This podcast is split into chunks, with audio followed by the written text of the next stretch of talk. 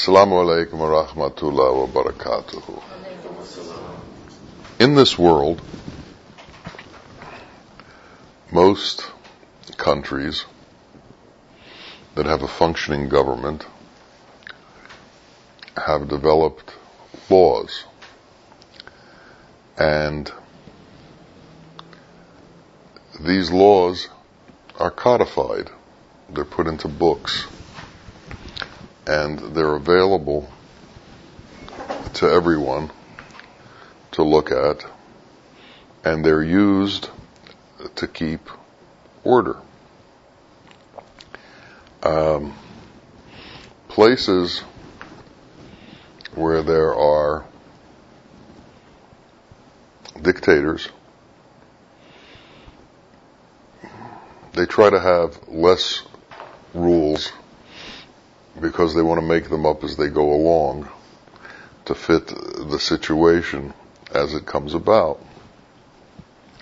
But let's use uh, a democratic society as an example. You have most of your laws are about interrelationships between people. And when that relationship becomes totally out of sorts, it's called criminal. And criminal means that there's been some kind of major violation. Uh, theft, burglary, assault, uh, murder, things of that nature. Most of these laws don't say anything about personal conduct. And they certainly don't say anything about thought and what's going on inside your head. Now, in the Sufi world, there's a different standard than in the regular world. Or at least there's supposed to be a different standard. That standard essentially has to do with a certain amount of chivalry and a certain amount of etiquette. You will not find laws on chivalry in the codified laws of this country. You will not find laws on etiquette in the codified laws of this country or state. The reason being that they don't come to the degree that they disrupt society. Or at least that's the belief system. In reality,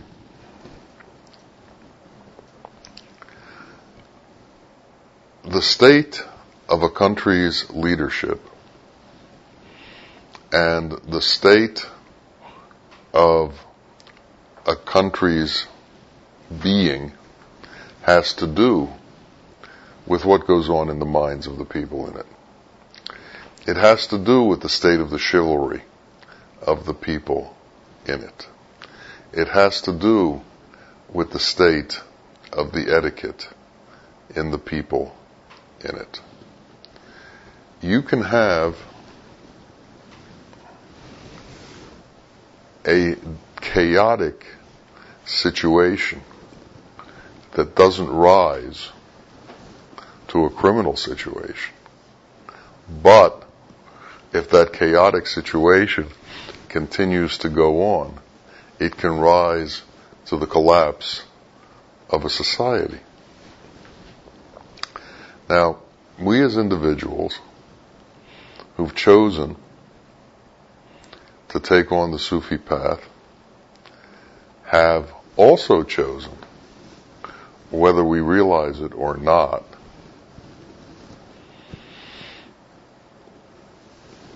to take on certain obligations of etiquette and certain obligations of chivalry.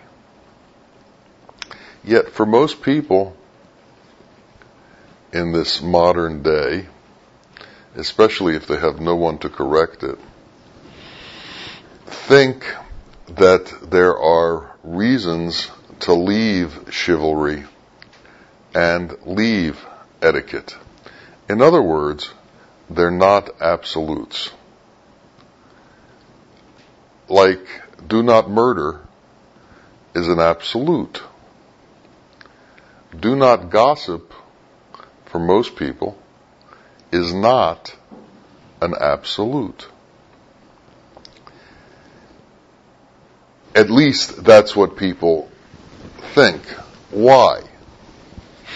Because the repercussions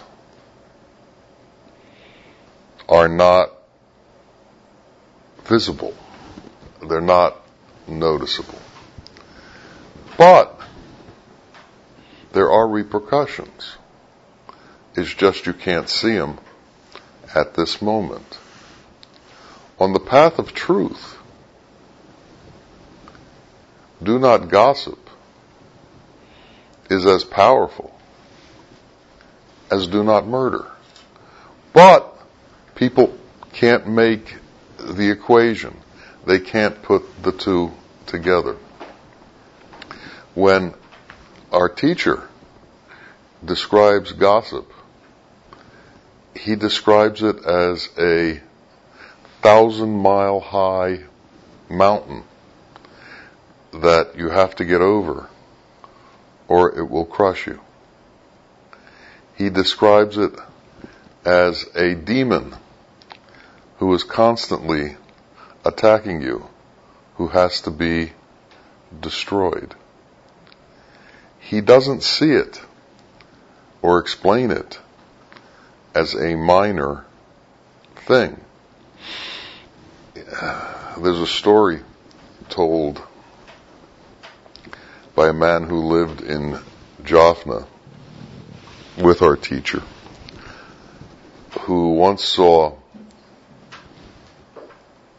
Bawa walking across the street to meet a man who had been slandering him forever.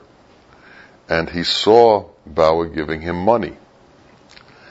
And uh, Bawa then came back to the other side of the street, and this man went up to him and said, What are you doing? You know how he talks about you. You know the things he says about you. Why are you, why are you giving him money? He said, Well, in reality, those who slander you take on your bad judgments. In other words, the things that you've done that are recriminatory, when they slander you, they take them on. So you lose, when people slander you, they take on your karma and you lose karma. And he said, I was paying him for doing that for me. It's difficult to understand the reality of that. It's difficult to look at things in that way because the usual response is aggression. And to be able to understand that the aggression is already going on on your behalf without your action is very difficult to grasp. It's very difficult to understand that the laws that govern existence also govern the acts of people and justice intervenes on your behalf without you raising a finger. If you could believe that, if you could understand that there's no need for you to complain, there's no need for you to intervene, you'd become different.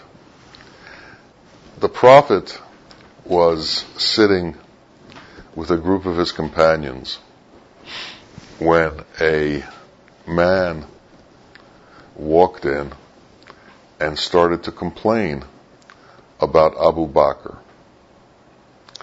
And while this man is complaining, the Prophet is smiling.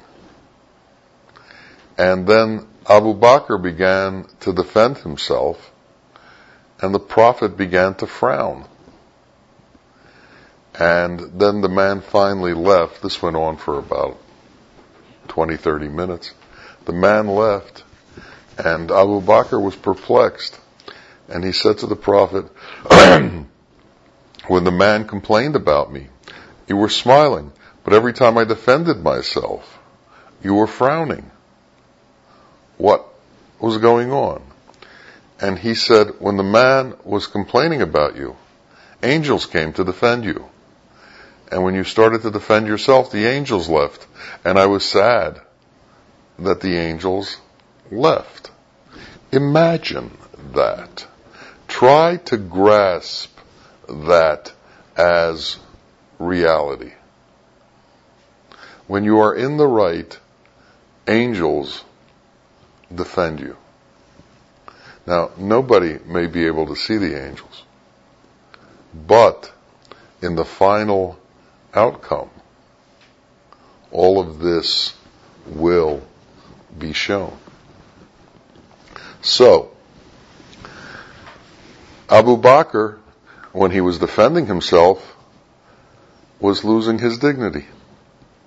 When he wasn't defending himself, it seemed externally that he was somehow allowing this to go on. But in reality, angels were picking up his dignity and bringing it forward and setting it forward. So, what is it in us that brings about the need to gossip, the need to defend ourselves, the need to set things right in this world. If this world is illusion, as the wise man says, then why do we feel the need to rectify illusion? Why do we feel the need to take illusion and have it constantly be in the fashion that we think is appropriate? And to what steps will we go to rectify illusion? And why do we make all that effort to rectify illusion? Now, illusion has lots of faces, at least to our minds. There's the illusion that's outside of us, and then there's the illusion that is ourselves. Politics, for instance, is the illusion that's outside of us. And so many people feel that they have to put politics in a certain order. The illusion that has to do with us has to do with our relationships with people that we feel we have to do and put in a certain order. So when someone says something about us, we have to say something about them. We have to straighten things out. What do we believe is real? And how do we react to that which goes on in illusion? If we believe that only God exists and everything else is illusion, why do we react?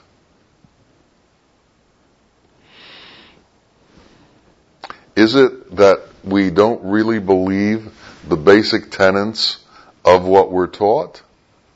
Or is it that our mind is so powerful and so susceptible to the whispers that we can't help but react.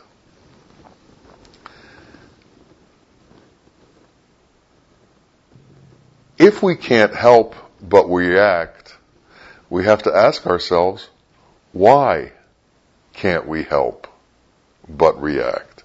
You see, if you are not contemplative on this path, and if you don't ask the root questions as to why you do things, you're constantly going to remain who you are. There isn't going to be any change. You need to know why you do what you do. You need to know the root cause of why you do what you do. And then you need to be able to do something about it. So if you have a mind that is constantly seeking out things to rectify, if that's your nature, you are constantly going to be in some sort of conflict.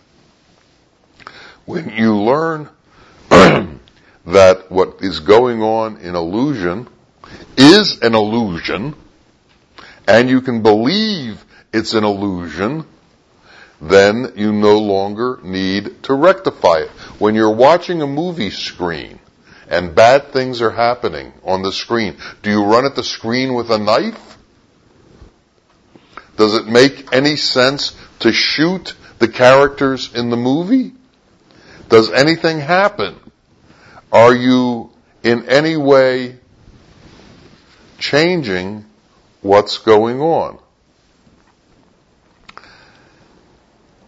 Can you look at your life like watching a movie and give it the same kind of attention and attitude that you have towards a movie, which is like, oh, isn't that pleasant?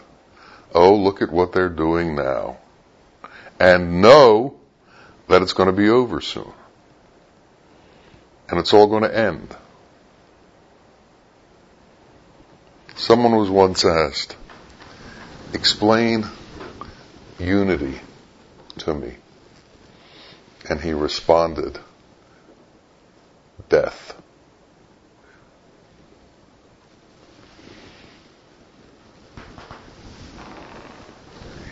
In the end, there's unity it disappears. And it disappears the same way for everyone. But we are not capable of comprehending our death. And we're not capable of visualizing the end of the drama that keeps us acting and carrying on with illusion. Bawa says that when all of our senses are interacting with all of the things that we see, hear, taste, touch, smell, we are creating illusion. We are adding to illusion. We are giving birth to illusion. He calls it public fornication. Because we become the creator. In the same way as having a baby, you have another illusion. You have another trauma. You have another thing to be chaotic about. He says, shut your eyes and shut your mouth. Keep quiet. And the amount of illusion that you create will become less and less and less. And what will be restored is your dignity and the true worth of your reality, the true nature of your reality. To become at one we have to shut out the illusion. To become at one, we have to end the interaction with the illusion. To become at one, we have to bypass the barriers that keep us from being our true self. And what is it that keeps us from being our true self? All of that which interacts with the world in a way where the illusion is given some sort of credence. We can't bypass that until we stop interacting with it. Until we stop being reactive to it. The wise men describe most life as robotic. Monkey see, monkey react. Monkey see, monkey do. And that's what life is about. Somehow, we have to begin to understand how that works and what part of us works that way. How does the mind interface with the world and what does it cause to happen to us when we interface with the world? Well, when we are active in the world, we create situations. Situations need resolutions. Resolutions involve expectations. Expectations involve drama. Drama involves chaos. Chaos involves emotional turmoil. Emotional turmoil brings us to a state of unrest and a state of anxiety, and our peace leaves us. So, where do we have to go back to? We have to go back to the original interaction. And we have to understand that we can't have these interactions. This is why some men run into caves. So they don't have these interactions. But we live in this world and we work in this world and we deal with the illusion of this world. And this world is called the dung heap by the wise man. Dunya. So, we have to learn how to deal with the dung heap without getting dung all over ourselves.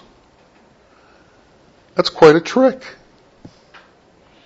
I mean, if you're shoveling dung all day long and to keep yourself clean, that's quite a trick. It's a full-time job. And it requires absolute, clear vision, clear understandings. And it requires etiquette and dignity. Because when you're dealing with dung, pretty soon you start throwing dung. People throw it at you and you throw it back at them.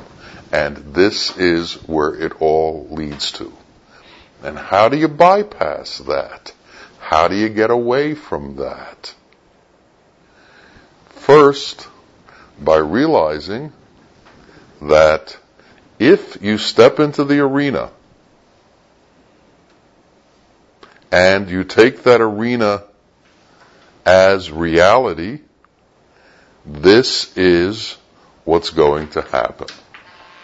This is the nature of that arena. Yet we're forced to go into the arena. We're forced to go into the world. We don't have monasteries anymore that we can go to. We have families. We have to create livelihood. How do you do this? Don't throw dung. You have to become like a surgeon. You have to be able to cut your way through this. Or as Bawa said in just a few words, make believe you believe in the world, but don't believe in the world. Believe in God. If you can do that, then you can wear a mask while you're doing your job, but the reality will be what's behind the mask, the truth. And you realize that as you're dealing with the world, you're dealing with an unreal situation.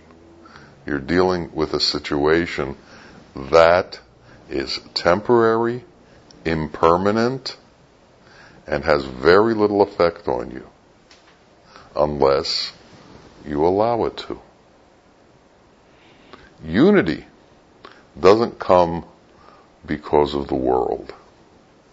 Unity comes because of your relationship with Hak, your relationship with Allah. And unity and truth come in that place, not in the worldly place. Surat al-Asr from the Quran says, except for those who contemplate Allah and study Allah, discuss Allah together in circles, they are lost. You can't find your way through the world, no matter how many guidebooks you have, no matter how many maps you have, no matter how many friends you have in the world. You need guides that have removed themselves from the world. The, the prophet, peace and blessings be upon him, his guide was Gabriel. It wasn't a worldly being, it was Gabriel. Moses' guide was the Khidr Nabi. He took him through and explained to him the illusion and delusion of the world. Now, maybe Gabriel will come and guide us, or Allah has sent men into this world to guide us. And we need to find those men, and we have to allow ourselves to be guided. Just because you found a guide doesn't mean you listen to him. Just because you found a guide doesn't mean you understand him. Just because you found a guide doesn't mean you've surrendered to him. With a true guide, you basically go inside the guide and allow the guide's will to be your will. You disappear into the guide and then in time you become part of that guide. And if the guide is real, he has already disappeared into reality. And that's where you will disappear into reality. And the belief system that you need to find reality will also disappear. You already are real.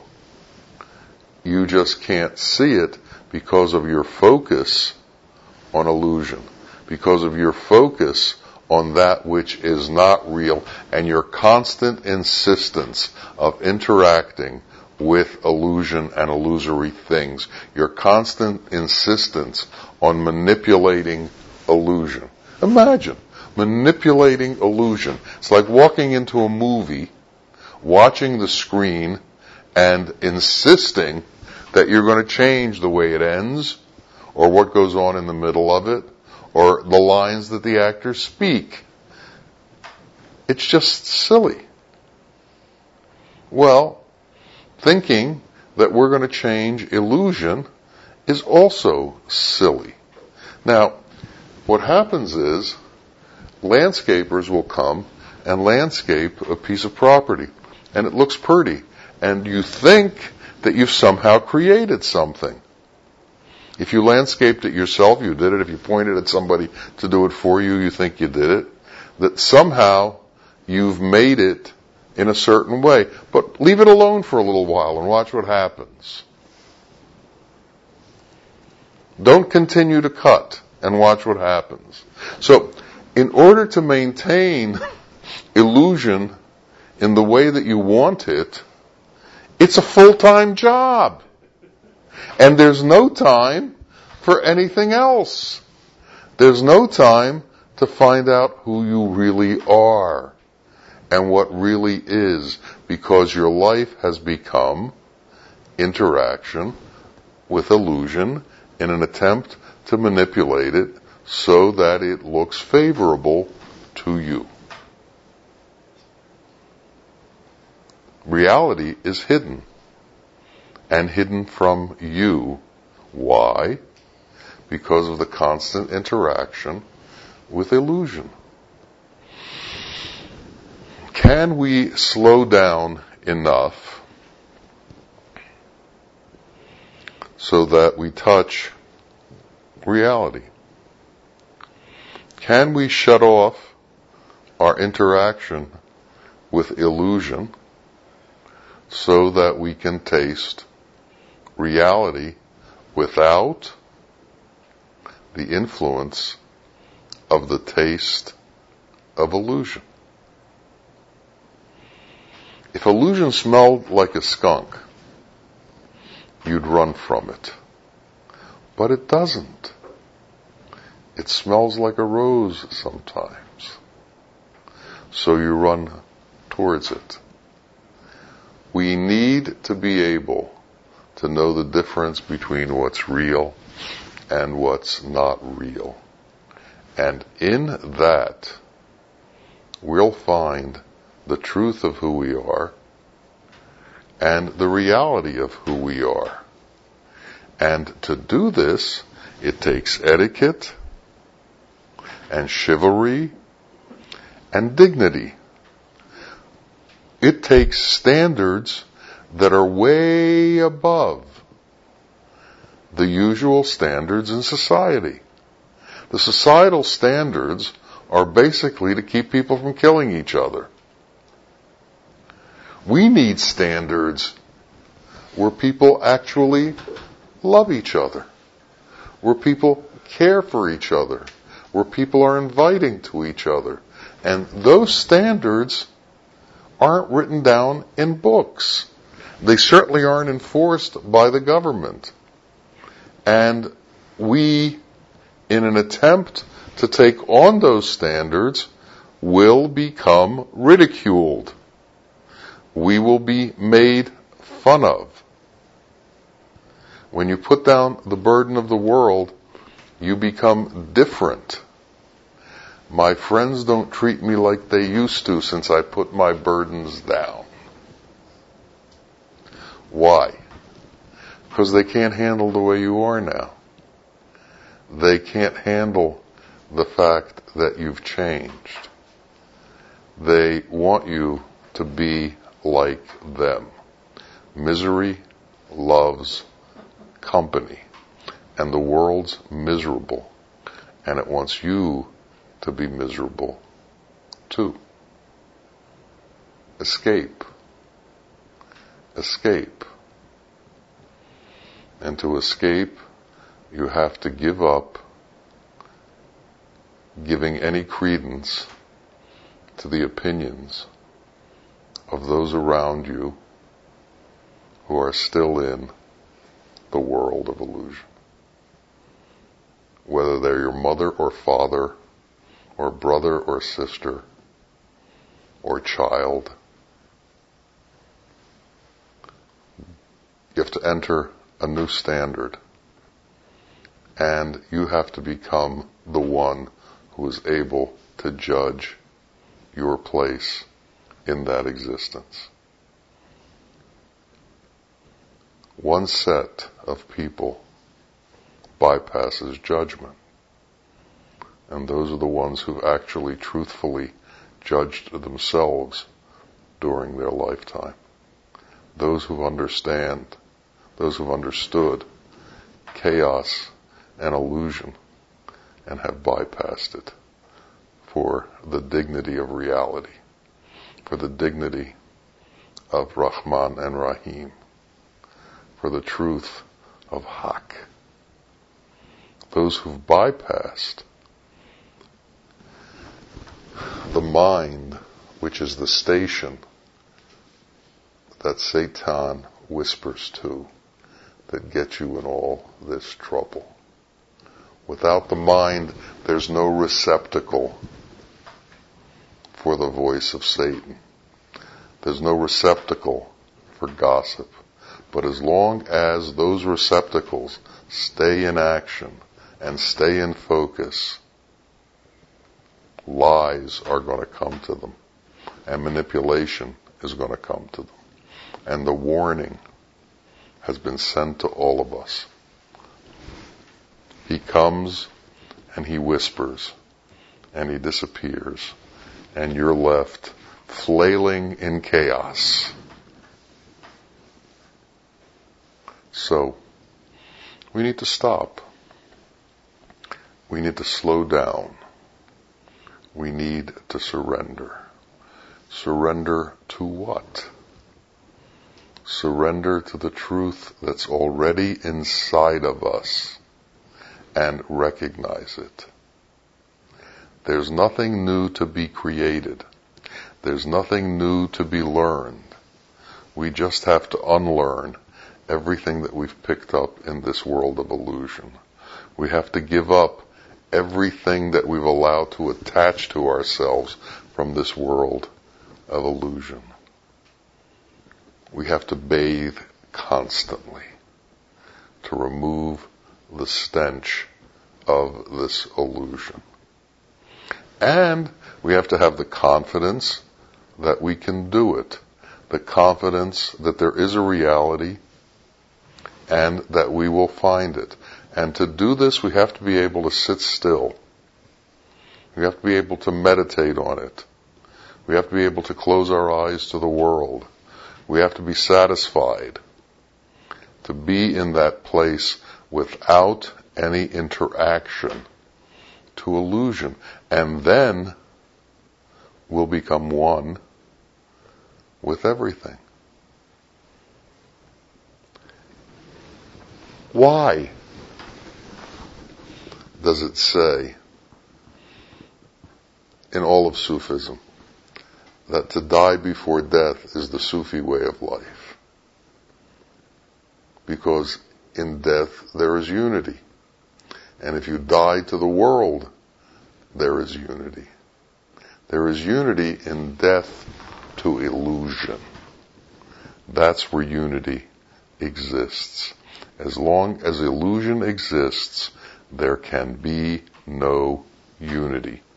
And as long as you give obeisance to illusion, aggression is going to come out somewhere and it's going to cause chaos and disruption and anxiety in your life. So we need to remove ourselves from these things. And we have to find a way to do it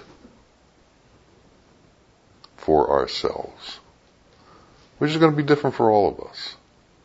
Because we have been given the double burden of having to provide and escape simultaneously, of having to interact and escape simultaneously. So while you're in the world, you have to be not of it. And this is the path that we've taken. And this is the path that we're on. And we know the truth of it. Now we have to be the truth of it. And may we all become that truth. May we all leave illusion and find the reality that is in each of us and understand that it's here now. We just need to believe it and become it. Amen.